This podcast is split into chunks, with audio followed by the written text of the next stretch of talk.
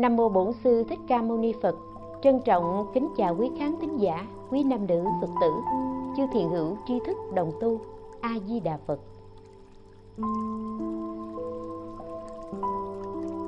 A Di Đà Phật. Thưa quý vị, hôm nay là cuối tháng 3 âm lịch.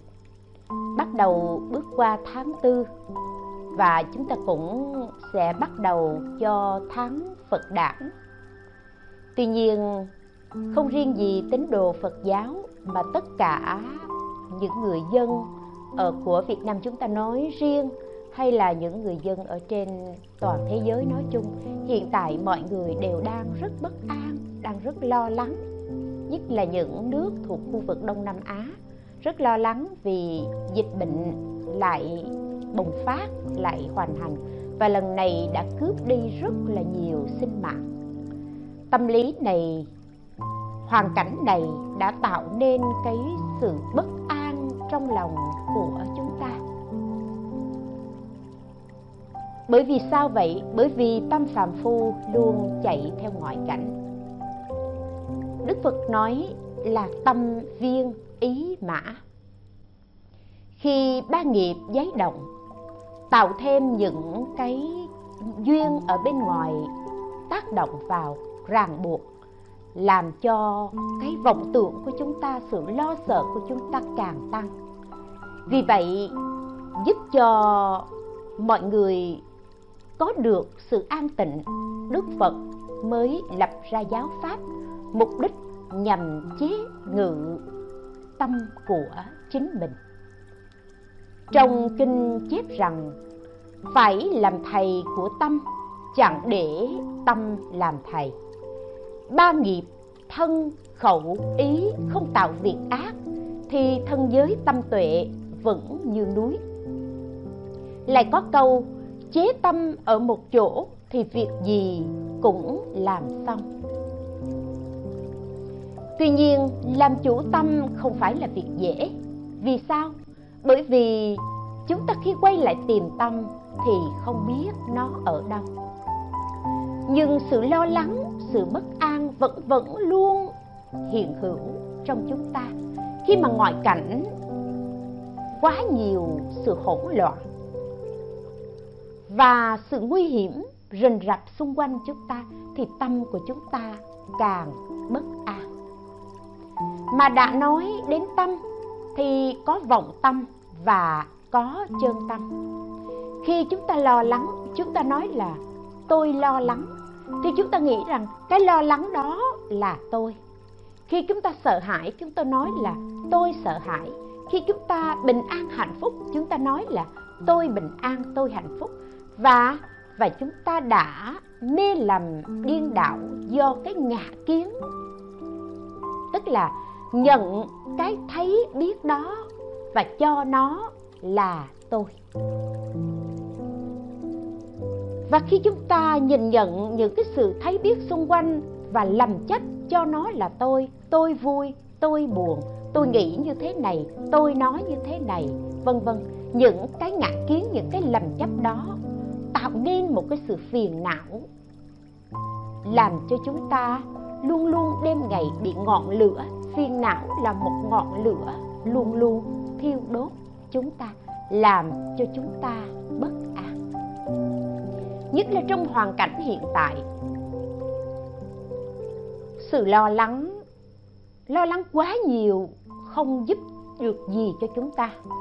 Hoàn cảnh hiện tại chỉ là chúng ta hãy cố gắng phòng chống dịch bằng cách nếu như bạn ở trong một cái môi trường không ảnh hưởng đến dịch bệnh quá nhiều thì bạn phải bảo vệ mình và bảo vệ những người xung quanh bằng cách thực hiện 5K còn nếu như bạn ở trong một cái khu vực mà đang bị phong tỏa, đang bị có nhiều ca bệnh lây lan, thì bạn hãy ở chỗ nào, ở yên chỗ đó. Tuy nhiên, chúng ta có thể yên được thân. Tức là nếu như chúng ta ở trong một cái khu vực bị cách ly, bị phong tỏa, chúng ta không ra ngoài được, mặc dù rất muốn. Bởi vì sao? Bên ngoài có những chốt kiểm soát chúng ta không không ra ngoài được. Tự mình bằng lòng ở yên hay là vì hoàn cảnh tác động bắt buộc chúng ta phải ở yên? Tuy nhiên, tâm của chúng ta, thân chúng ta ở yên nhưng tâm của chúng ta chưa chắc được yên. Nếu như mỗi ngày chúng ta đều nghe có ca nhiễm, mỗi ngày chúng ta đều nghe cái cái con số tử vong do dịch covid 19 mỗi ngày mỗi ngày mỗi tăng lên thì thật sự mà nói tâm của chúng ta bất an gợi lên một cái sự xót xa bởi cái chu kỳ sanh tử của nhân loại. Mặc dù biết rằng có sanh thì có tử nhưng mà đối trước đối diện với cái chết hàng loạt như vậy giống như ấn độ mỗi ngày à, ngày hôm trước là một ngày gần cả 4.000 ca tử vong như vậy, chúng ta không thể nào không xót xa. Và như vậy tâm của chúng ta càng bất an. Vậy muốn được an yên thì phải làm sao? Đức phật dạy, tâm bất an, đây là một trạng thái tâm lý của phiền não. Và muốn điều phục phiền não thì phải chánh pháp. Và đối với người mới thực hành, thì cần phải làm gì? Thì cần phải ngồi ngay thẳng giữ chánh niệm. Đây là đối với những người mới thực tập. Còn những người đã thực hành quen rồi, thì trong mọi hành vi đi đứng nằm ngồi đều có thể có thể nhiếp niệm được. Nhưng đối với hành giả mới tu tập, mới bằng cách giúp cho tâm mình quay lại để mình được an yên, thì phải ngồi ngay thẳng, giữ chánh niệm, buộc ý trước mặt. Bởi vì hiện tại an yên sẽ là nền tảng giúp cho chúng ta, tâm an thì thân sẽ được tráng kiện, thân sẽ được khỏe. Những tư duy, những suy nghĩ của chúng ta tích cực hơn và dẫn đến hành động tích cực hơn cuộc sống của chúng ta lạc quan hơn à. nhưng về lâu về dài thì sự an yên này sẽ là nền tảng để giúp cho chúng sanh thoát khỏi biển khổ, trầm luân, sanh tử trong kinh thập niệm, kinh tăng nhất a hàm chết bấy giờ đức thế tôn bảo với các thầy tỳ kheo rằng các ông nên tu hành mười pháp sẽ được thần thông, dứt trừ các loạn tưởng, chứng quả niết bàn. Mười pháp ấy là gì? Một là niệm phật. Tức là gì? Là nhớ tưởng đến thân tướng 32 tướng tốt và 80 vẻ đẹp của Đức Phật. Đầy đủ tất cả những công đức và trí tuệ, biết khắp các đường sanh tử đến đi bởi vì niệm Phật nhớ nghĩ đến Phật sẽ tạo nên công đức vô lượng. Tí xíu nữa thì chúng ta sẽ à, chia sẻ rộng ra vấn đề này. Bây giờ chúng ta chỉ nói sơ lược về 10 thập niệm pháp. Thứ hai đó là niệm pháp. Niệm pháp là gì? Pháp là lời dạy từ kim khẩu của đức thế tôn nói ra và được chép thành kinh điển. Những lời của đức phật dạy sẽ giúp chúng ta dứt trừ ái dục, lìa cát à, vọng tưởng, trói buộc, phiền não và người thực hành theo lời phật dạy sẽ đạt được pháp hỷ lạc, có thần thông, chứng quả niết bàn. Nếu người ấy thực hành đúng theo lời phật dạy. Thứ ba là niệm tăng. Tăng là gì? Tăng là đoàn thể xuất gia tu hành thanh tịnh, chung sống lục hòa, là mô phạm cho trời người. Và những người này là người thay phật tuyên dương chánh pháp, giúp cho chúng sanh dứt trừ loạn tưởng, chứng quả niết bàn. Thứ tư là niệm giới. Nếu như quý vị là phật tử tại gia các vị có. Sau khi quy y tam bảo các vị giữ gìn năm giới cấm của phật tử tại gia. Những người xuất gia có thể giữ 10 giới à, tỳ kheo giới tỳ kheo ni giới hay là bồ tát giới vân vân. Bởi vì sao? Bởi vì giới là hàng rào là cấm ngăn giới giúp dứt trừ các điều ác và và vì dứt trừ các điều ác cho nên có thể trừ những loạn tưởng trong tâm và thành tựu đạo nghiệp chứng quả niết bàn. Tuy nhiên, chúng ta cũng không thể nói rằng vậy thì quý vị là người theo đạo phật, là người theo công giáo, theo một đạo giáo nào đó, các vị có giới của tôn giáo ấy để giữ. Tôi không theo tôn giáo nào, tôi không giữ giới. Như vậy không đúng bởi vì giới là hàng rào, là cấm ngăn, là phòng phi chỉ ác. Đề phòng những cái điều sai trái và dừng lại những cái điều ác. Cho nên nếu như bạn không có theo một tôn giáo nào, bạn vẫn có giới để bạn giữ. Đó là gì? Bạn phải tuân thủ pháp luật. Bây giờ, ở trong cái điều kiện này nè, điều kiện mà dịch bệnh đang hoành hành như vậy, chúng ta cũng có một cái giới để chúng ta giữ đó là gì? Thực hiện 5 k đó là giữ giới ở trong điều kiện mà mà đang bị dịch bệnh. Cho nên giới là đề phòng những cái điều điều sai trái và dừng lại những điều ác. Chúng ta tuân thủ pháp luật cũng chính là giữ giới. Thứ năm niệm thí là thí tức là cho đi. À, cho đi thì đã cho đi có thể nói rằng là cho về vật chất cho về tinh thần cho về một lời khuyên một lời nói cho về một cái cái cách suy nghĩ hay là một phương pháp vân vân. Có rất nhiều cách để chúng ta cho đi. Hiện tại như vậy à, dịch bệnh như vậy mà những đội ngũ y bác sĩ hay là những ừ, à, bộ đội Ờ, dân quân tự vệ, vân vân, hay những người tình nguyện viên ở tuyến đầu chống dịch, thì những người này là đang thực hành bố thí pháp, niệm thí. Bằng tài thí, bằng pháp thí, bằng vô ý thí. Tài thí đó là gì? Đó là bỏ công sức của mình ra, nội tài. Bỏ sức lực của mình ra để để cùng nhau chống dịch, giúp những người bệnh. Rồi, pháp thí là gì?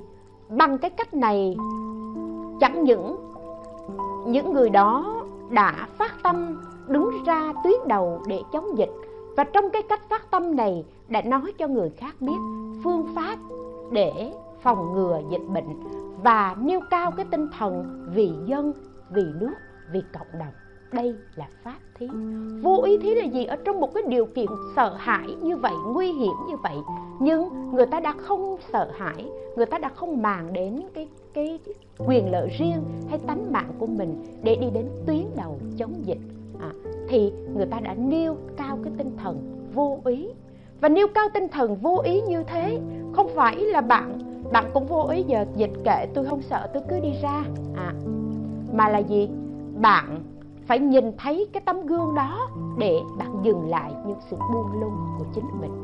Đây chính là niệm thí và khi đã bố thí rồi, đã giúp người nào đó rồi, bằng vật chất hay là bằng tinh thần, thì trong tâm mình vĩnh viễn không hối hận, cũng không cầu báo đáp. Bởi vì có những người giúp xong rồi nói tôi biết dạy hồi xưa tôi không có giúp nó. Tôi biết nó vong ơn bội nghĩa tôi sẽ không giúp nó. Để chúng ta sanh cái ý niệm hối hận. Và chúng ta mong rằng khi mình làm giúp một người nào đó, thì người đó phải biết là là tôi giúp.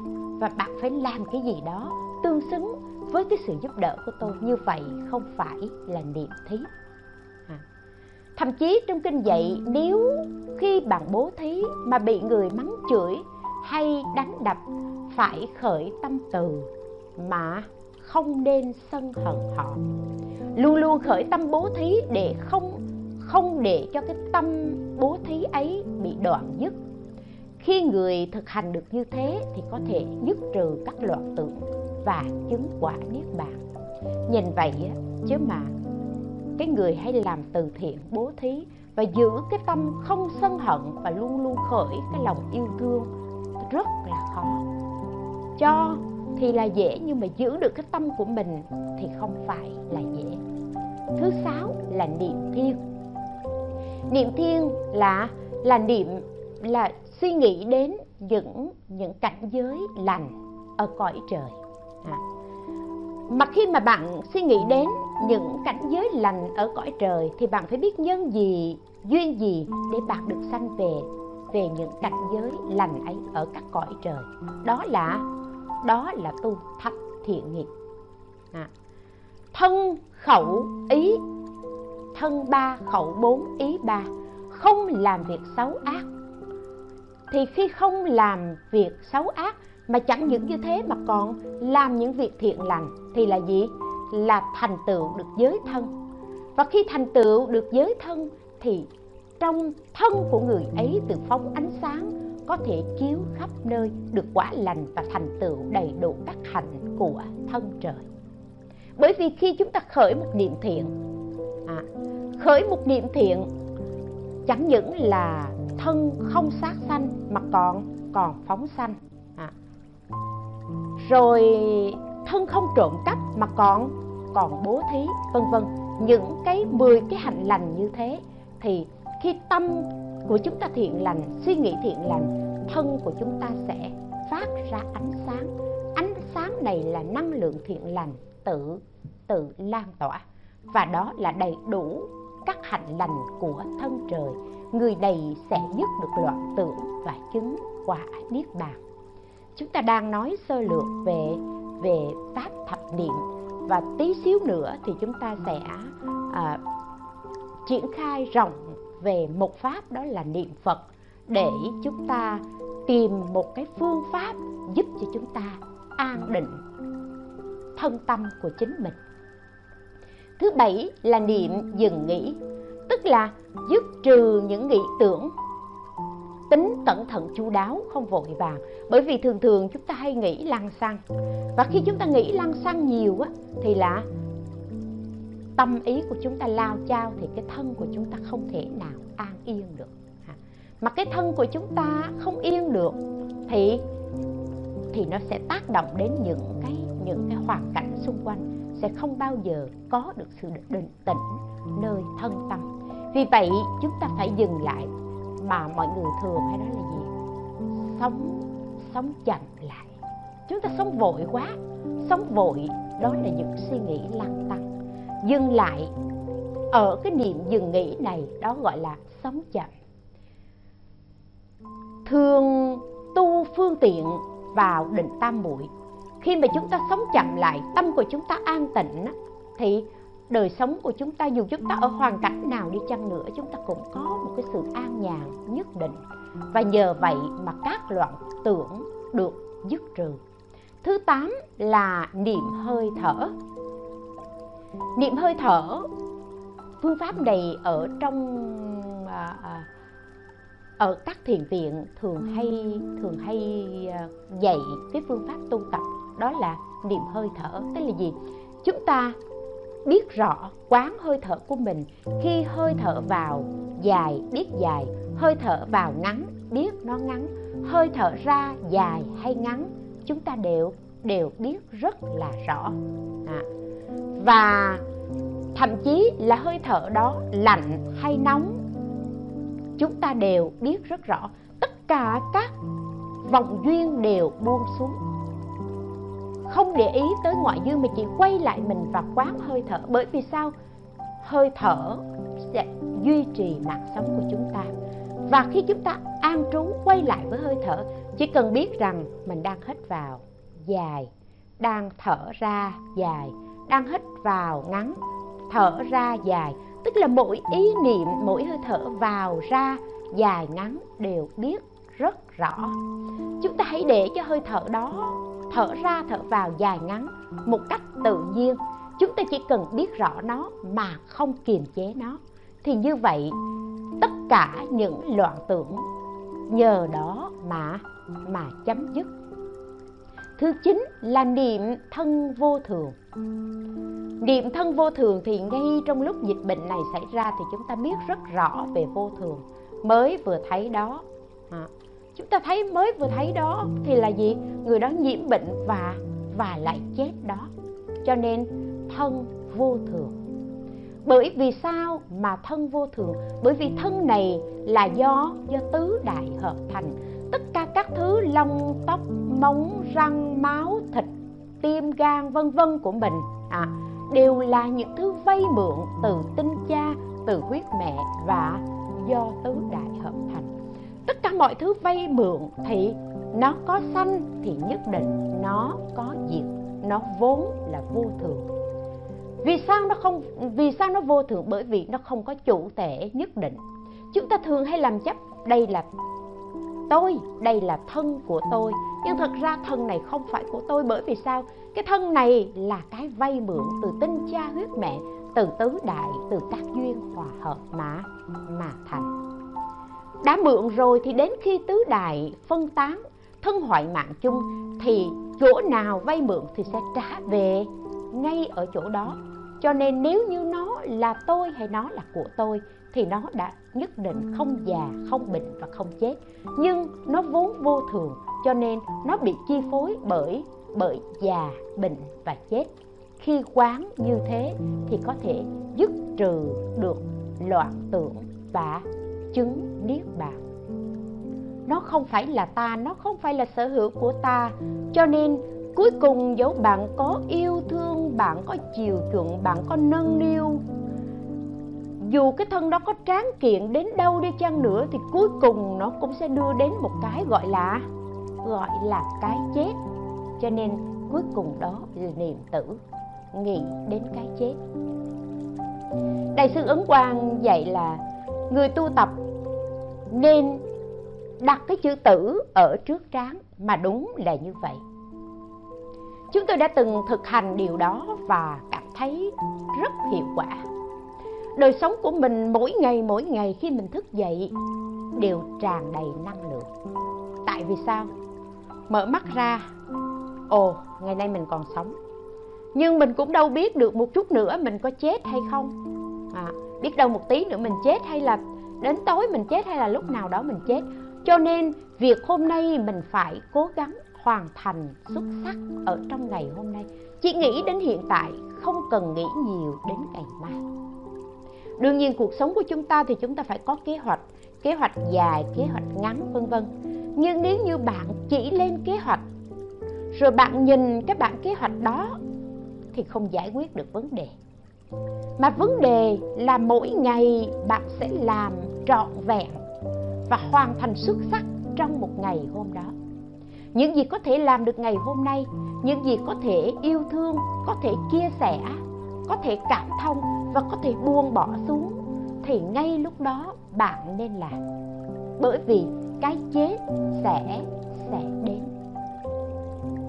Khi cái chết đến, không hẹn giờ trước. Và chúng ta, nếu như chúng ta không buông bỏ xuống, chúng ta ôm ấp ở trong lòng nỗi khổ, niềm đau, hay là ôm ấp những sự oán hận, thì nhất định khi chết, chúng ta lại phải gặp nhau yêu thương cũng sẽ gặp nhau mà oán thù cũng sẽ gặp nhau. Cho nên buông xuống. Những gì có thể phục vụ được, có thể cống hiến cống hiến được, chúng ta cũng hãy cố gắng làm. Bởi vì khi không còn cái thân này nữa, thân này chết rồi. Nào. thì thì chúng ta sẽ không có cơ hội để có thể làm được nữa. Cho nên cái thân này là phương tiện để chúng ta tu tập, để chúng ta tạo phước và khi chúng ta còn có nó, chúng ta hãy tận dụng nó một cách hữu hiệu nhất, tích cực nhất và và thiện lành nhất. Đó là niệm chết còn ở thời gian gần đây khi mà dịch bệnh xảy ra, có những lớp trẻ sống vội. Cũng vì họ nghĩ đến cái chết, nhưng cái nghĩ của họ đã lệch lạc. Họ đã suy nghĩ tiêu cực, cho nên họ sống vội, họ giết chóc lẫn nhau, họ tranh giành lẫn nhau, vân vân. Bởi vì họ nghĩ rằng, ai biết ngày mai có còn sống được hay không? Cho nên cho nên là họ cứ như vậy, họ cứ sống vội và đã tạo nên sự bất an rất lớn cho xã hội. Tuy nhiên, nếu như bạn sống vội như vậy, hiện tại bạn không có được sự bình an bạn không tin nhân quả, thì tương lai, khi bạn chết đi, bạn mất thân này rồi, làm sao bạn có được một cơ hội để có thể tu phước, để có thể làm những việc thiện lành. Và thân này, mặc dù chúng ta nói là nó bất tịnh, nó vô thường, nó không có tự ngã, nhưng chúng ta vẫn nhờ nó, vẫn nương vào nó để làm gì? Để tu tập thiện pháp để có thể làm được những việc thiện lành nếu chúng ta quá sống vội. Cũng nghĩ đến cái chết mà nghĩ theo phương diện tiêu cực. Chúng ta sống vội và cứ nghĩ là đằng nào cũng chết chết rồi hết, thì chúng ta đã đoạn mất cái cơ hội tốt làm được thân người. Đó là niệm chết bây giờ chúng ta quay trở lại vấn đề chính, bởi vì khi mà chúng ta chia sẻ quá dàn trải ở trong pháp thập niệm này, thì thật ra nó mênh mông lắm và thời gian trong một cái thời lượng nhất định sẽ không đủ. Cho nên chúng ta sẽ chia sẻ một pháp ở trong 10 pháp đó là là pháp niệm Phật. Mà chia sẻ về pháp niệm Phật, nói rộng về pháp niệm Phật, mục đích là gì? Là giúp cho cho chúng ta có được cái sự định tĩnh ở trong tâm hồn. À, chúng ta thường hay thấy bất an và ai cũng muốn được an tâm cả. Nhưng muốn tâm an thì thì phải làm sao? Đó là phải nhiếp niệm. Nhiếp là quay lại gom lại. Niệm là nhớ ghi nhớ lấy thay vì chúng ta bình thường gọi là tâm viên ý mã, chúng ta nhìn phía trước, chúng ta thấy cảnh vật phía trước. Chúng ta nhìn phía bên phải, bên trái, chúng ta thấy những cảnh vật xung quanh. Rồi chúng ta lại nghĩ chuyện quá khứ, nghĩ chuyện tương lai. Đầu óc, tư tưởng của chúng ta cứ cứ rong ruổi, giống như một con ngựa hoang chạy ở ngoài đồng trống, chạy mãi không chịu dừng nghỉ. Bằng lòng dừng lại thì gọi là nhiếp, gom lại dừng lại. Nhiếp niệm là nhớ nghĩ. Vậy thì một phương pháp duy nhất và thù thắng nhất mà những người tu tịnh độ chúng ta đang thực hành đó là niệm phật. Người tu tịnh độ sẽ nhiếp niệm trong trong phật hiệu a di đà người mà có thể niệm phật, dù là phật thích ca, phật a di đà hay là bất cứ danh hiệu phật danh hiệu bồ tát nào, thì các vị phải biết, đây là người có phước, người có đầy đủ thiện căn phước đức mới có thể niệm phật. Và đặc biệt, người có thể tin và niệm thánh hiệu nam mô a di đà phật là người có thiện căn phước đức lớn. Chứ không phải ai cũng có thể, ai cũng có thể có cái niềm tin và niệm phật được. Niệm phật là gì? Niệm là nhớ nghĩ. Phật là gì? Phật có nghĩa là giác mà không mê, đó chính là phật. Nếu bạn niệm nam mô a di đà phật mà bạn mê mê mờ mờ, không phân biệt, không rõ biết được phải trái đúng, sai chánh tà. Thì như vậy, bạn chỉ miệng đọc di đà mà thôi. Thực tế, tâm bạn không hề giác. Cho nên, giác là trái nghĩa của chữ mê phật là giác, chúng sanh là là mê vậy thì việc đầu tiên của một người nhiếp niệm ở trong niệm phật, người đó phải giác phải rõ biết. Rõ biết điều gì? Rõ biết về bản thân mình, rõ biết về những gì xung quanh. Đơn giản như bây giờ bạn, tâm của bạn loạn quá. Bạn muốn niệm phật để cầu một sự bình an. Mà bạn ở nơi một cái môi trường mà nó quá đông người nó quá xô bồ. Bạn ngồi ngay chỗ đó, bạn không thể nào nhiếp tâm được. Vậy thì cái giác đầu tiên này là biết mình nên làm gì và không nên làm gì. Biết nơi chốn mà mình có thể giúp cho cho mình có được sự định tĩnh. Và khi rõ biết như vậy rồi, bạn sẽ chọn một vị trí. Đây là đây là đối với người mà mà mới sơ cơ bạn chọn một cái chỗ nào đó để bạn niệm phật. Hoặc giả, nếu như bạn giỏi hơn, ở ngay trong lúc tâm của bạn quá loạn, bạn tìm một cái góc nào đó, bạn bu xuống vạn nhiên bắt đầu quay lại trong hơi thở chánh niệm, hít vào thở ra và an trú trong trong danh hiệu phật nam mô a di đà phật chỉ cần vài hơi thở và an trú như thế là bạn đã nhiếp tâm vào thánh hiệu nam mô a di đà phật. Niệm phật không khó. Nhưng tại sao chúng ta lại nói rằng người có phước mới niệm phật được? Bởi vì người có phước là người có ý chí kiên định và chỉ cần bạn lập chí bạn lập một ý chí kiên định thì đi, đứng, nằm, ngồi hay bất cứ chỗ nào, bạn cũng đều có thể niệm phật được. Có những người nói cũng muốn niệm phật lắm, cũng muốn tu lắm, nhưng mà con không có thời gian. Nếu như chúng ta nói không có thời gian để niệm phật, không có thời gian để nhiếp niệm là chúng ta đang tự lừa dối mình. Bởi vì sao? Bởi vì tất cả thời gian đều là thời gian của mình và trong tất cả các pháp tu tập, pháp niệm phật, nó dễ tu là như thế. Đi đứng nằm ngồi hay bất cứ chỗ nào, bạn cũng có thể niệm được. Mà nó còn dễ hơn đó là gì? Đó là niệm giác.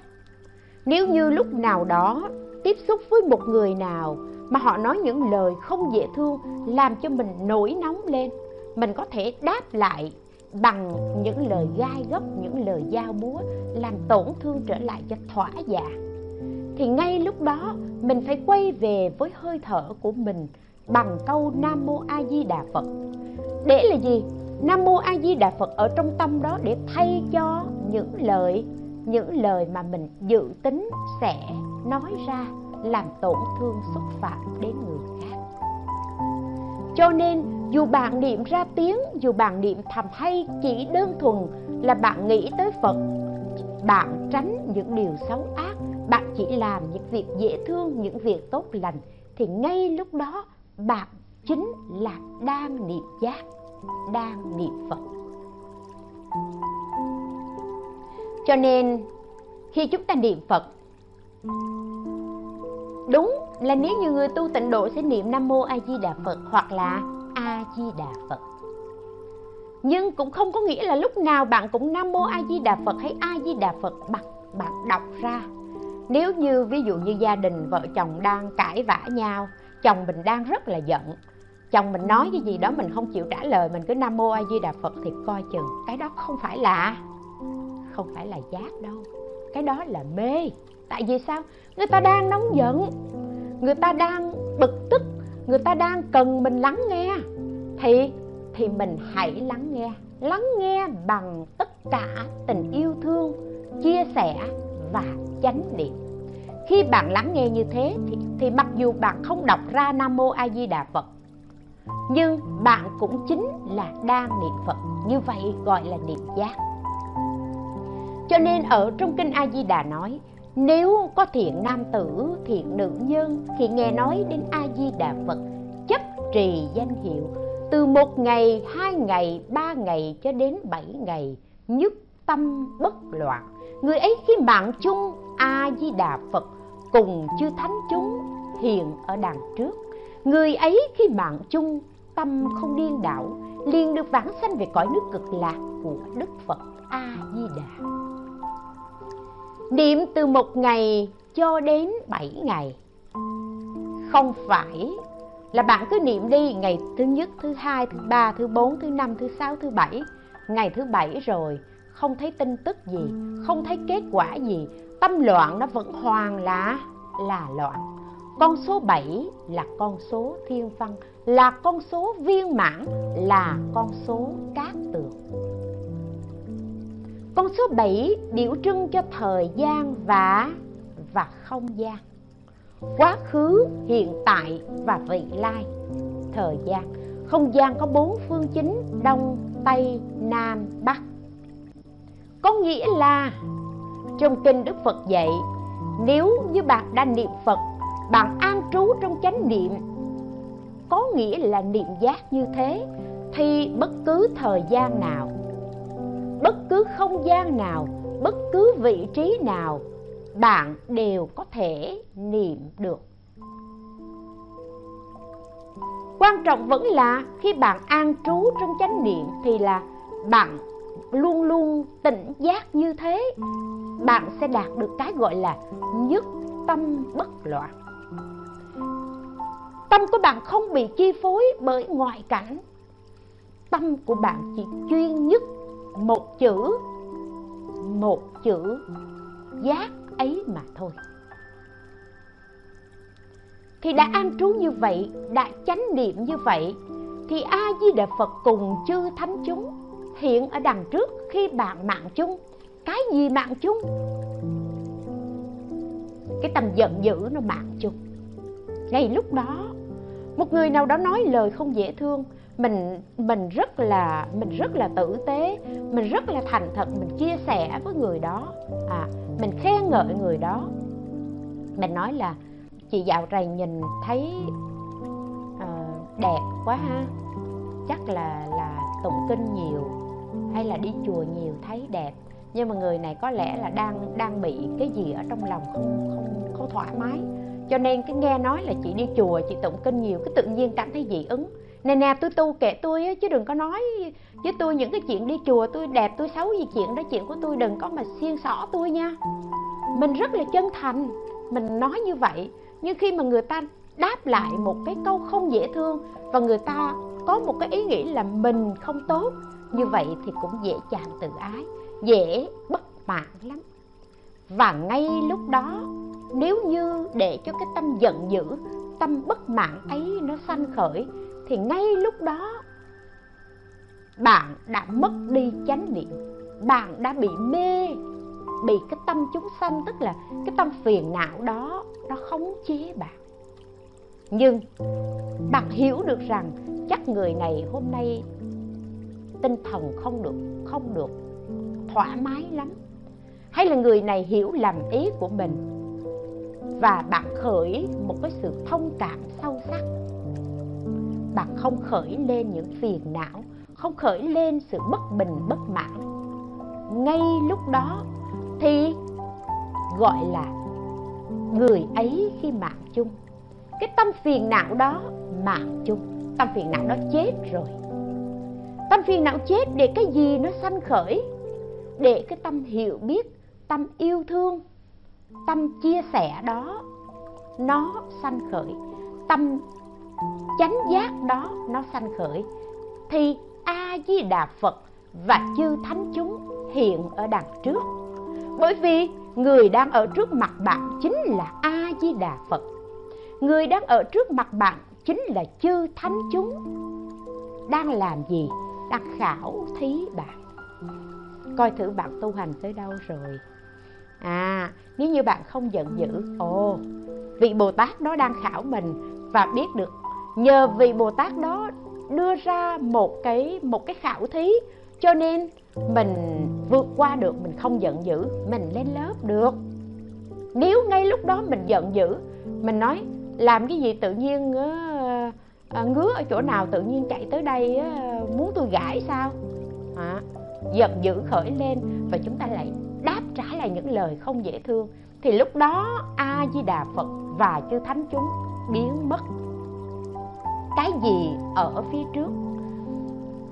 Ma vương quỷ sứ ác ma nó ở phía trước. À, bởi vì sao mà ác ma ở phía trước?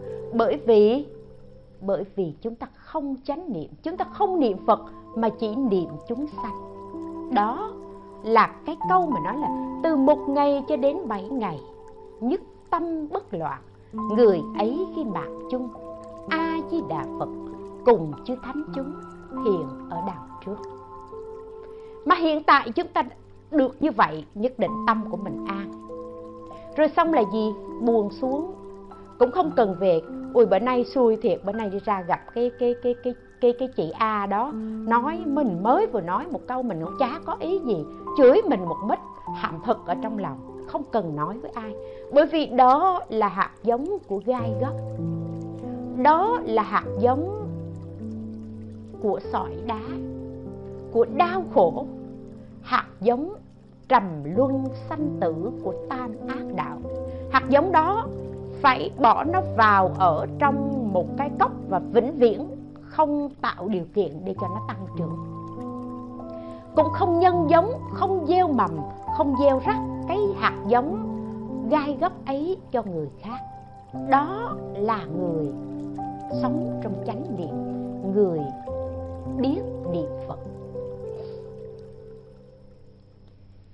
Và khi chúng ta thực hành niệm phật từ một câu, từ một niệm cho đến mười niệm.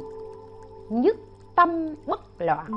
Tức là mỗi câu, mỗi chữ, nam mô a di đà phật hay là a di đà phật, phải niệm cho phân minh và nhớ số một cách rõ ràng. Đây là phương pháp để giúp cho chúng ta nhiếp tâm và có sự định tĩnh trong tâm hồn. Ví dụ như, bây giờ đang lo quá. Gia đình của mình đang có chuyện. Đây là một thực tế. Gia đình mình đang có chuyện thì thì đương nhiên là ai cũng lo lắng rồi. À. ví dụ như là từ nhà mình, từ nơi mình ở cho đến cái chỗ nhà mình nó xa. 100 cây số đi. Thì mình nghe, vừa bóc điện thoại lên nghe nói là nhà mình có chuyện như vậy như vậy đó. Những gì cần sắp xếp mình đã nói rồi. Thì bây giờ là việc tiếp theo nữa là mình kêu xe để đi từ ở thành phố Hồ Chí Minh đi về tới Bến Tre chẳng hạn. Chừng khoảng trên 100 cây số cần xe họ tới. Nhưng đâu phải mình bóc điện thoại lên mình gọi một cái là tích tắc, một phút sau là có xe liền cũng có nhiều khi phải mất 5 7 phút 10 phút hoặc hơn con số đó, người ta mới xe người ta mới tới, người ta đón mình. Thì trong thời gian đó, trong thời gian 5 phút 10 phút đó, mình phải biết nhiếp niệm để cho tâm của mình được an. Nếu như mình ngồi đó mình suy nghĩ, thân ở đây nhưng tâm lại nghĩ đến ở nhà, bây giờ như thế nào, mẹ mình bệnh như vậy thì giờ làm sao? Tại vì khi mẹ mình bệnh hay cha của mình bệnh thì người nhà đã đã có mặt ở đó hoặc đã đưa đi bệnh viện hay gì đó, rồi họ mới báo cho mình. Cần mình về nuôi, ví dụ như vậy. Nhưng bây giờ mình chưa về nuôi, thì ở đó cũng sẽ có người nuôi. Hoặc giả nếu như ở đó không có người nuôi, thì mình cũng sẽ ngay lúc đó mình biết là mình nhờ ai nuôi. Rồi xong rồi, mọi thứ đều phải chờ đợi. Nhưng trong cái giây phút 5 phút 10 phút mà chờ đợi đó nó dài cả thế kỷ. Và trong cái thời gian đó, nếu mình quá lo lắng, sẽ làm cho cho ngọn lửa ngọn lửa phiền não, ngọn lửa lo lắng đó, nó thiêu đốt chính mình. Vì vậy mình phải làm gì? Quay lại với hơi thở. Quay lại với hơi thở là một cách mà, để mà mình có một cái chỗ bám. Chứ có những người niệm phật nhưng không chịu quay lại với hơi thở. Cứ niệm thôi. Mà không biết mình thở ra, không biết mình thở vào như thế nào, thì thật ra niệm phật như vậy rất mệt, rất là tổn khí. Ngay lúc đó phải quay lại với hơi thở. Việc đầu tiên khi chúng ta gặp việc bất an, gặp những sự lo lắng, hoảng hốt như vậy, việc đầu tiên phải điều chỉnh mình, điều chỉnh tâm lý của mình. Cho nên quay lại với hơi thở. Hít thật sâu, thở ra thật sạch chỉ cần ba hơi thở là bạn có thể bình ổn được. Khi bạn đã quay lại và bình ổn hơi thở, tại vì sau khi mà chúng ta được bình ổn được hơi thở, thì chúng ta ngay cả bình ổn được ngay cả nhịp tim của mình, huyết áp của mình, mọi thứ. Thân của mình không quá động cái thân vật lý này nó không quá động bắt đầu nó giúp tâm của mình dần dần lắng xuống. Thì trong lúc mà bất an nhất như thế bạn nên quay lại với câu niệm phật. Bằng hơi thở và niệm phật. Bởi vì mặc dù mình thở, nhưng mà trong trong đầu của mình vẫn nghĩ các vị có không? Cho nên, khi chúng ta quay lại với hơi thở và bắt đầu niệm phật hít vào, chúng ta bắt đầu thở ra, hít vào thở ra ba hơi như vậy. Chúng ta hít thở bình thường và bắt đầu niệm phật nam mô a di đà phật. Có thể niệm lớn tiếng, có thể niệm thầm niệm lớn tiếng, tai của mình vẫn nghe được tiếng nói của mình. Ngay cả niệm thầm thì tai của mình vẫn nghe một cách rõ ràng. Từng câu, từng chữ nam mô a di đà phật. Và và bắt đầu, khi niệm như vậy, chúng ta sẽ đếm số bởi vì phương pháp nhiếp niệm này sẽ giúp cho chúng ta dễ định tâm, dễ dẹp trừ loạn tưởng. Đếm số như thế nào? Nam mô a di đà phật một, nam mô a di đà phật hai, nam mô a di đà phật ba. Không phải dùng ngón tay đếm số, cũng không phải lần chuỗi đếm số, mà phải ghi nhớ con số đó ở trong đầu của chính mình. Đếm từ 1 cho đến 10 hết rồi lại đếm từ 1 cho đến 10 nếu chúng ta niệm Nam Mô A Di Đà Phật 1, Nam Mô A Di Đà Phật 2, Nam Mô A Di Đà Phật 3 mà tự nhiên quên mất. Bởi vì tâm của mình nó chỉ cần nhúc nhích một cái thì nó liền quên không biết đến số mấy. Mà đã quên không biết đến số mấy thì chúng ta bỏ lại đếm lại từ đầu từ 1 cho đến 10 ví dụ như đếm tới số 3 hay số 4 giờ không biết số 3 hay số 4 thì bỏ ngay. Không cần phải suy nghĩ là 3 hay 4 mà là lại quay lại bằng số 1 và chúng ta cứ đếm từ 1 đến 10 không được nhiều hơn. Chỉ từ 1 đến 10 mà không được niệm là 20 câu hay 30 câu.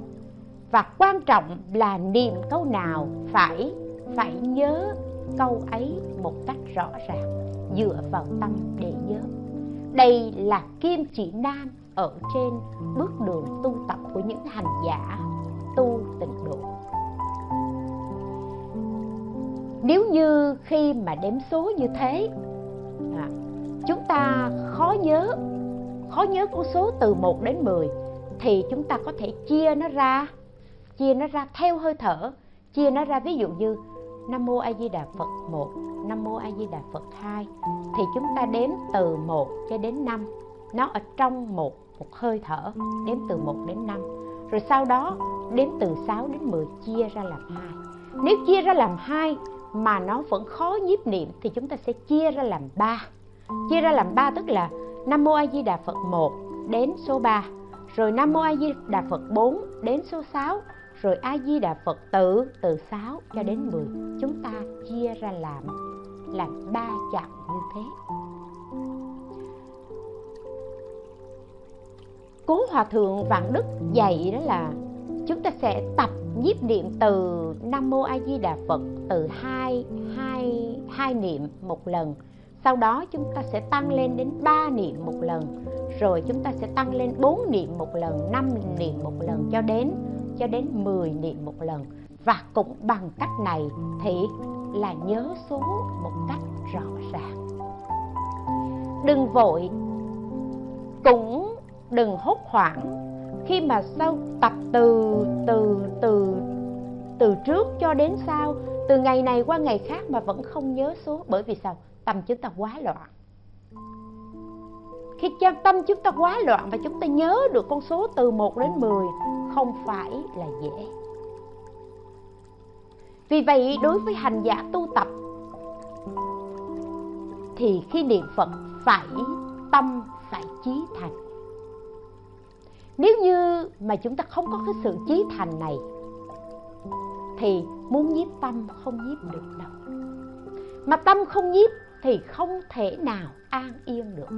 Chỉ cần bạn nhiếp tâm ở trong chánh niệm đó, tất cả những lo nghĩ tự nhiên không biết cũng không cần phải cố gắng buông nó xuống, mà tự động nó rơi rồi và chỉ cần bạn trải qua thời gian 2 phút, 3 phút, 5 phút bạn giữ chánh niệm đó thì tâm của bạn sẽ an. Và khi tâm an thì nhất định trí sáng. Nếu như trong thời gian mà cấp bách mà bạn chờ đợi xe đến đón mình 5 phút 10 phút bạn sẽ thấy thời gian nó trải qua rất nhanh và bạn không bị thiêu đốt bị ngọn lửa phiền não lo lắng sợ hãi nó thiêu đốt trong cái khoảng thời gian đó khi tâm an thì trí sáng. Mà trí đã sáng rồi, thì mọi việc chúng ta nhìn nhận, chúng ta giải quyết đều đều rất hoàn hảo, đều rất chu toàn. Cho nên quan trọng vẫn là làm cho tâm của mình được an yên. Có những người nói rằng, tôi cũng rất chí thành nhưng mà nhưng mà tại sao vẫn không nhiếp niệm được? Tâm vẫn bất an nếu như bạn có có sự chí thành mà vẫn bất an, không thể nhiếp niệm được, thì thì hãy lắng nghe. Bởi vì dù bạn niệm lớn tiếng hay bạn niệm nhỏ tiếng, thì vẫn có cái tiếng nam mô a di đà phật ở trong tâm của chính mình. Tiếng nói từ tâm đó. Bởi vì mỗi niệm đều đều từ tâm khởi, cho nên tiếng đó từ miệng thoát ra hay từ âm thanh ở trong tâm thức đó. Thoát ra đi chăng nữa thì tiếng đó vẫn nghe được một cách rõ rõ, rành rành. Và quay lại lắng nghe từng niệm như thế thì sự định tĩnh, nhất định sẽ có mặt. Bởi vì những cái loạn động nó lắng xuống thì những cái cáu bận nó lắng xuống thì nước nó sẽ từ trong mà thôi. Tâm tâm nghĩ, miệng niệm hay là niệm thầm ở trong tâm một cách rõ ràng, tai nghe từng câu, từng chữ phân minh như thế, thì vọng niệm sẽ tự dứt. Các vị phải biết là vọng tưởng giống như sóng trào vậy, gọi là sóng vọng tưởng ngay lúc mà chúng ta can loạn tâm bao nhiêu, thì chúng ta quay lại hơi thở và dùng cái phương pháp thập niệm ký số đó dốc toàn bộ sức lực của mình để mà thành tâm, thành ý đặt vào trong câu Phật hiệu đó. Mỗi người khi tu tập cần phải biết phải biết rõ là cái sự tu tập của mình có tiến bộ hay không và có đạt được sự an tịnh của tâm hay không. Đồng ý là phương pháp chia sẻ của đại sư Ấn Quang. Đây là cái phương pháp thập niệm ký số của đại sư Ấn Quang đã đã chia sẻ. Nhưng mà ở trong cái cách niệm là niệm một một lúc, hai niệm, ba niệm cho đến 10 niệm, như thế nào? Là mỗi người tùy theo sức khỏe của mình tùy theo hơi thở của mình và tùy theo sức ghi nhớ của mình mà thực hành. Cũng giống như cái người yếu thì chúng ta sách một cái một cái giỏ sách chừng khoảng 5 kg người khỏe hơn người ta có thể sách một cái giỏ sách 20 kg 30 kg vân vân. Đó là cái pháp ký số từ một niệm cho đến 10 điểm nhưng không được quá. Cứ trở lại như vậy và dùng tâm để nhớ, lâu ngày thì nhất định sẽ đạt được. Sự nhất tâm bất loạn bởi tất cả những vọng niệm không còn có chỗ chen chân nữa. Cho nên đối với cái người tu tập, khi mà tâm của họ đã quen định tĩnh, gặp một cái sự cố nào đó bất ngờ xảy ra, thì ngay trong lúc đó có thể là cái cái tích tắc trước làm cho người ta mất chánh niệm nhưng người ta liền quay lại chánh niệm và người ta liền bình tĩnh ngay. Khác với người không có sự định tĩnh, không có cái kinh nghiệm tu tập thì họ cứ như vậy, rồi lăn xăng, rồi khóc lóc, rồi kể lễ bù lu bù loa và chẳng những làm cho bản thân mình rối loạn mà làm cho những người xung quanh cũng loạn theo. Vì vậy cái cái cái phương pháp trợ niệm cho người lúc lâm chung. Ngoài việc mà giúp cái người sắp lâm chung còn giúp cho những người còn sống thân bằng quyến thuộc có được sự an định tâm hồn để họ có thể lo hậu sự cho người thân của họ. Có người hỏi rằng à, vậy thì chúng ta có thể lần chuỗi để nhớ số hay không? Thưa quý vị vẫn được. Dùng chuỗi hay là dùng tay đếm để nhớ số vẫn được nhưng mà nhưng mà so với cái phương pháp mà dùng dùng cái cái cái tâm thức của mình để ghi nhớ đó, thì thì cái phương pháp này nó cao hơn cái phương pháp dùng chuỗi để nhớ số. Bởi vì khi mà chúng ta dùng chuỗi, lần chuỗi để nhớ số thì là thân của chúng ta động. Mặt thân động tức là tinh thần của của chúng ta ta đọc. cho nên nếu như dùng tâm để mà nhớ số thì vẫn tốt hơn là dùng chuỗi để nhớ số. Nhưng mà quý vị cũng phải nên nhớ là khi mà chúng ta đang làm việc chúng ta đang chú tâm làm việc. Như là thợ may thì cũng dễ lắm. À, có thể vừa may đồ vừa niệm phật. Nhưng cái lúc mà vừa may đồ vừa niệm phật thì không thể không thể nhớ số được. Chúng ta chỉ là là vừa làm vừa niệm phật mà không cần phải nhớ số. Cho đến khi mà mà chúng ta làm việc xong, chúng ta tập trung vào cái giờ tu tập của mình, thì lúc đó mới nhiếp tâm, nhớ số để những cái vọng tưởng nó không có buông lung và để cho gom cái tâm chúng ta chuyên chú vào Phật hiệu dễ hơn. Còn vừa làm việc thì chúng ta cũng có thể vừa niệm Phật để cho cho tâm của mình nó không có bung lung mà thôi chứ đừng có đừng có lại nghe, chia sẻ như vậy, rồi lại vừa làm việc, vừa nhớ số, rồi mai mốt mà lại lại kiện thưa là, vậy con vừa làm việc, con vừa nhớ số cho nên cuối cùng con làm đồ nó hư hết trơn. Thì là không được. Cái này thì không phải là niệm giác, mà là mà là niệm mê. Cho nên đức đại thế chí bồ tát nói, nhiếp trọn sáu căn, tịnh niệm tiếp nối đắc tam ma địa ấy là bậc nhất. Nhiếp trọn trọn sáu căn bây giờ bạn đang may đồ bạn chuyên chú mắt của mình những động tác nơi thân của mình vân vân. Chuyên chú vào đó. Nếu như mà bạn à, bạn chuyên chú vào đó rồi mà cái tâm của bạn vẫn có thể suy nghĩ thì thay vì suy nghĩ chuyện quá khứ chuyện tương lai thì cứ niệm nam mô a di đà phật và cứ may cứ theo thao tác như vậy thì gọi là nhiếp trọn sáu căn tịnh niệm tiếp nối. Ừ. còn có những phật tử vừa nghe giảng rồi lại vừa niệm Phật thì như vậy không phải là nhiếp trọn sáu căn tịnh niệm tiếp nối. Bởi vì cái tâm nào để cho bạn nghe pháp cái tâm nào bạn niệm Phật. Rồi lại có những người vừa mở máy nghe pháp vừa nói chuyện miệng lại vừa niệm Phật. Cái tu kiểu này tham quá không ổn đâu. Cho nên là chúng ta cần phải phải biết mình phải uyển chuyển và biết mình nên làm gì và không nên làm gì chứ không phải là là cứ như vậy mà mà đi giống như tu tập đó không phải là những cái khung mà chúng ta cứ đóng từng khung hộp hộp rồi xong rồi cứ ngồi vào chỗ đó là cho chắc ăn cho nên pháp niệm phật à, dễ tu và dễ tu ở chỗ là đi đứng nằm ngồi đều đều có thể có thể tu được à. và dễ đạt được kết quả bởi vì chỉ cần sáu chữ nam mô a di đà phật mà bạn quay lại với sự nhiếp niệm đó, thì nhất định tâm của bạn ngay trong giờ phút đó sẽ được an lạc. Và khi an lạc như vậy, an trú trong chánh niệm, an trú trong niệm phật thì chư phật và chư thánh chúng luôn luôn hiện ở đằng trước.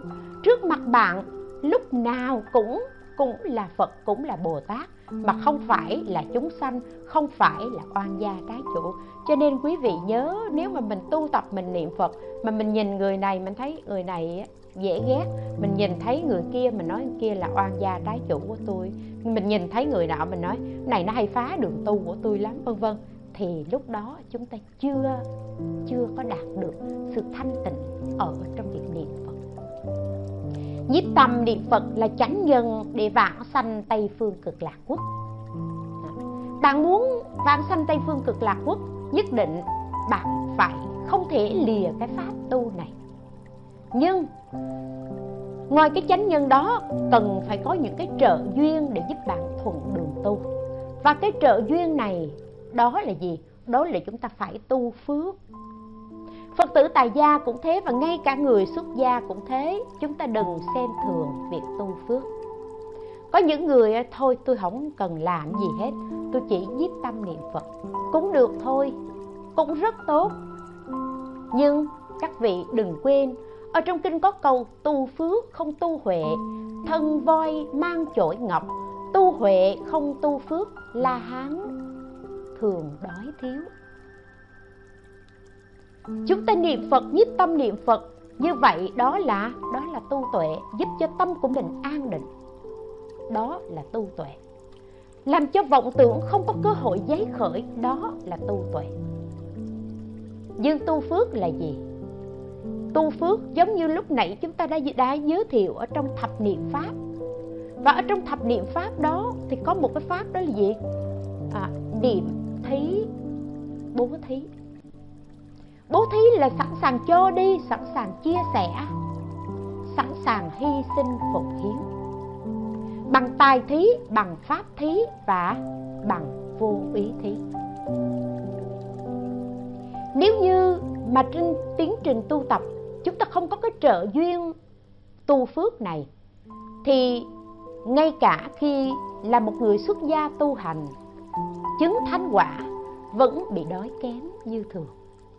Thời đức phật còn tại thế có một vị tỳ kheo tên là phạm ma đạt sống cùng với 1250 vị tỳ kheo chúng. Và cứ hàng ngày đi khất thực. Nhưng mà khi nào ở trong một tăng đoàn đi như vậy thì không có ai cúng dường cả. Mọi người mới lấy làm lạ tại sao hôm nay đi khất thực cùng tăng đoàn như vậy không ai cúng dường, bạch với đức phật đức phật mới nói, nếu như đi đi một hai trăm năm mươi vị như vậy mà không có ai cúng dường, vậy thì nên chia ra làm hai xem sao. Chia ra làm hai thì lại một bên có được cúng dường, một bên không có được sự cúng dường. Và cứ như thế, tăng đoàn lại cứ chia ra làm hai, chia ra làm hai. Và chia mãi cho đến cuối cùng, chỉ còn hai người. Hai người đi khất thực thì hai người đó lại không được cúng dường. Hai người đó lại chia ra làm hai nữa. Một vị tỳ kheo đi riêng và phạm ma đạt đi đi riêng, thì cuối cùng phạm ma đạt không được sự cúng dường. Nếu như có ai đó mà cúng dường thực phẩm vào trong bát của phạm ma đạt thì khi mà thức ăn đó đã xớt vào bát thì thức ăn đó tự biến mất. Và phạm ma đạt lúc nào cũng ôm cái bình bát không không có gì để ăn cả. Có một lần, khi mà đức phật nhìn thấy phạm ma đạt do kém phước mà không được sự cúng dường, thậm chí có được sự cúng dường thì thức ăn cũng mất đi. Cho nên đức thế tôn đã khởi lòng tự bi và tự tay lấy thức ăn xớt vào trong bát của phạm ma nhờ vào phước lực của đức thế tôn chế ngự, cho nên thức ăn đó không không bị tan biến. Muốn giúp cho phạm ma đạt hiện đời được phúc, cho nên là đức phật đã bảo hai vị tỳ kheo. Đã chứng quả a la hán dùng thức ăn của phạm ma đạt để cho phạm ma đạt được phước. Các vị hiểu chỗ này không? Tức là khi mà đức phật đã đã xớt thức ăn cho phạm ma đạt thì nhờ cái cái cái cái cái năng lực, cái cái phước lực của đức phật, cho nên thức ăn này nó nó không có không có mất thì phạm ma đạt có thể ăn. Nhưng mà phạm ma đạt đã từng gieo một cái nhân đó là gì? Không biết bố thí, cúng dường, không biết tu phước. Cho nên đời này mặc dù chứng quả a la hán nhưng mà vẫn bị đói. Thì đức phật muốn cho phạm ma đạt có phước. Cho nên đức phật mới dạy hai vị tỳ kheo để chứng quả a la hán là ông nên dùng thức ăn của phạm ma đạt tức là phạm ma đạt nên bố thí cái thức ăn mà mình có cho hai vị đã chứng thánh quả. Và phạm ma đạt đã làm như thế. Sau khi à, hai vị a la hán đã dùng thức ăn của phạm ma đạt và nhờ đó phước đức của phạm ma đạt có thì cũng ngay lúc bấy giờ thì có vua ba tư nặc. Nghe nói phạm ma đạt là một tỳ kheo bạc phúc và nghe những cái cái cái vị đồng phạm hạnh tỳ kheo chia sẻ câu chuyện như vậy thì vua ba tư nặc mới phát tâm cúng dường thực phẩm cho cho tỳ kheo phạm ma đạt. Và cái lúc mà vua ba tư nặc sai người mang cúng dường thực phẩm đó thì lúc đó có một con quạ nó bay tới nó đã cái cái hạt cơm ở trong bát của phạm ma đạt thì ngay lúc đó cái người mà, cái người mà mà mà sớt cơm cúng dường đó nói với con quạ là, nhà vua đã làm phúc cho phạm ma đạt sao ngươi lại lấy cái thức ăn này đi? Thì con quạ nó liền quay trở lại, nó trả hạt gạo đó. Điều này cho thấy là gì? Khi mà phạm ma đạt có phúc và nhận được cái sự cúng dường của à, của vua ba tư nặc thì thì ngay lúc đó dù là một con vật nó cũng không thể lấy đi được cái phước báo của người đó có. Cho nên ngay chỗ này à, chia sẻ về cái phương pháp tu tập nhiếp niệm thì chúng tôi cũng muốn nhắc nhở với quý nam nữ phật tử là chúng ta làm gì thì làm chúng ta tu tuệ phải tu phước. Và ngay cả những người xuất gia cũng như thế tu tuệ cũng phải tu phước. Thưa với quý vị rằng, giảng kinh thuyết pháp cũng là một cách tu phước. Giảng kinh thuyết pháp không phải là tu tuệ nha. Đây là một hình thức tu phước. Cho nên, tu phước nó là trợ duyên để trên tiến trình tu tập của chúng ta không bị chướng ngại. Và trong cái kinh mới nói, phước tuệ lượng toàn, phương tác vật, phước đức và trí tuệ đầy đủ, tu phước và tu tuệ đầy đủ. Cả hai đầy đủ như vậy thì mới mới có thể thành phật. Không có vị phật nào thành vô thượng chánh đẳng, chánh giác mà không có phước. Cho nên tu phước cũng vấn đề là rất là quan trọng. Tuy nhiên chúng ta phải biết rằng nó chỉ là trợ duyên để cho chúng ta thành tựu được quả vị giải thoát. Cuối cùng thì muốn cho an yên phải làm sao? Nếu như bản thân của bạn có một vấn đề gì đó xảy ra, hay là gia đình có một gì việc gì đó xảy ra, thì việc đầu tiên muốn cho an yên, bạn phải quay lại sự nhiếp niệm, nhiếp tâm chánh niệm và phương pháp dễ nhất nếu bạn là người tu tịnh độ, bạn phải nhiếp niệm trong thập niệm và trong cái pháp thập niệm của việc niệm danh hiệu Nam Mô A Di Đà Phật. Và chỉ cần bạn quay lại nhiếp điểm như thế thì tất cả những lo lắng nó sẽ nó sẽ đồng thời nó nó rơi rụng. Tất cả những phiền não nó không còn nữa và tâm của bạn lúc đó nhất định sẽ an. Lại nữa, khi có một cái chuyện gì đó xảy ra thông thường ở trong cuộc sống, chẳng hạn như gia đình có người bệnh hay là có một cái chuyện gì đó ảnh hưởng đến đến tính mạng ảnh hưởng đến uy tín, ảnh hưởng đến tài sản, vân vân. Thì những việc đó, bạn hãy làm thêm một việc trợ duyên ở trên việc tu tập này giúp cho tâm an yên. Đó là gì? Bạn phải biết bố thí cúng dường, tùy theo khả năng của mình, phóng sanh tu phước. Khả năng mình có nhiều thì mình làm nhiều, khả năng mình có ít thì mình làm ít.